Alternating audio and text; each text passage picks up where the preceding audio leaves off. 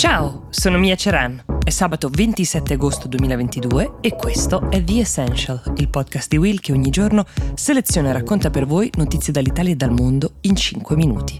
Oggi, come ogni sabato, la selezione l'avete fatta voi.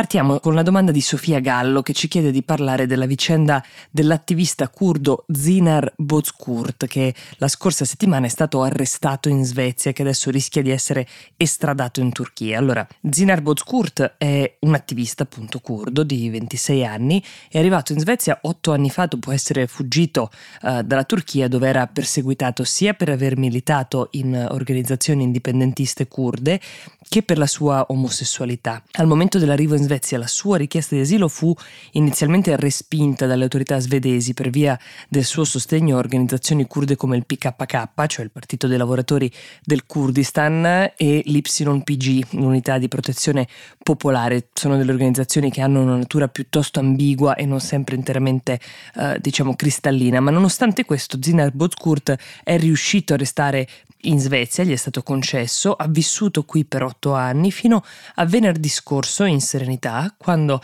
le autorità svedesi invece lo hanno arrestato in un'operazione all'alba in casa sua.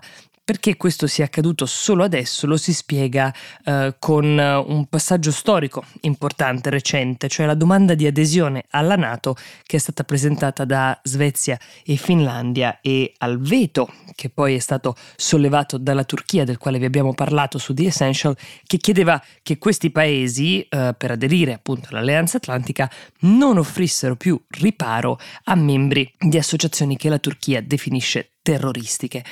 Per entrare nella Nato un paese ha bisogno che tutti i paesi siano d'accordo, quindi serviva che anche la Turchia lo fosse. Nel caso eh, della Turchia che fa parte della Nato dal 1952, la condizione posta è stata la concessione da parte di Svezia e Finlandia dell'estradizione di alcuni militanti di organizzazioni considerate appunto da Ankara come terroristiche. Tra queste rientrano diversi movimenti che si battono per l'indipendentismo dei curdi, a cui la Turchia si oppone da sempre, come sappiamo. L'avvocato di Bozkurt ha dichiarato al Financial Times che il suo cliente ha iniziato uno sciopero della fame come gesto di protesta contro il suo arresto. Del suo destino ancora uh, non si ha un'idea precisa. In totale la Turchia ha richiesto l'estradizione di 73 persone, minacciando di non approvare l'adesione alla Nato della Svezia in caso non venga dato seguito a questa richiesta. Vi aggiorneremo ovviamente sugli sviluppi.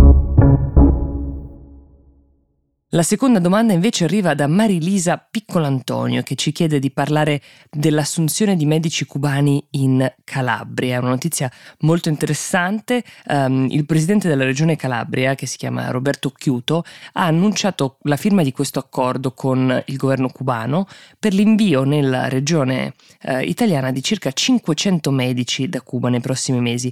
Occhiuto sostanzialmente ha spiegato che questo accordo è stato una necessità, una necessità per sopperire a questa cronica mancanza di personale medico di cui soffre da anni il sistema sanitario calabrese. La carenza di personale medico sanitario è un problema che riguarda tutto il nostro paese, non solo la Calabria. Per effetto dei pensionamenti nei prossimi anni mancheranno più di 146.000 tra medici i professionisti sanitari in tutta Italia, ma in Calabria la situazione è particolarmente grave, eh, soprattutto perché la sanità è stata commissariata dal 2010 per via di enormi debiti accumulati fino a quel momento, che avevano portato il sistema regionale sull'orlo della bancarotta. Quindi, per ripagare i debiti commissari che si sono susseguiti, hanno portato avanti una politica di tagli ferocissimi alle spese, chiusure di ospedali, blocco di assunzioni, che ovviamente hanno portato alle carenze esigenze odierne. In particolare i bandi per le assunzioni aperti dalla regione non sono stati sufficienti a coprire posti vacanti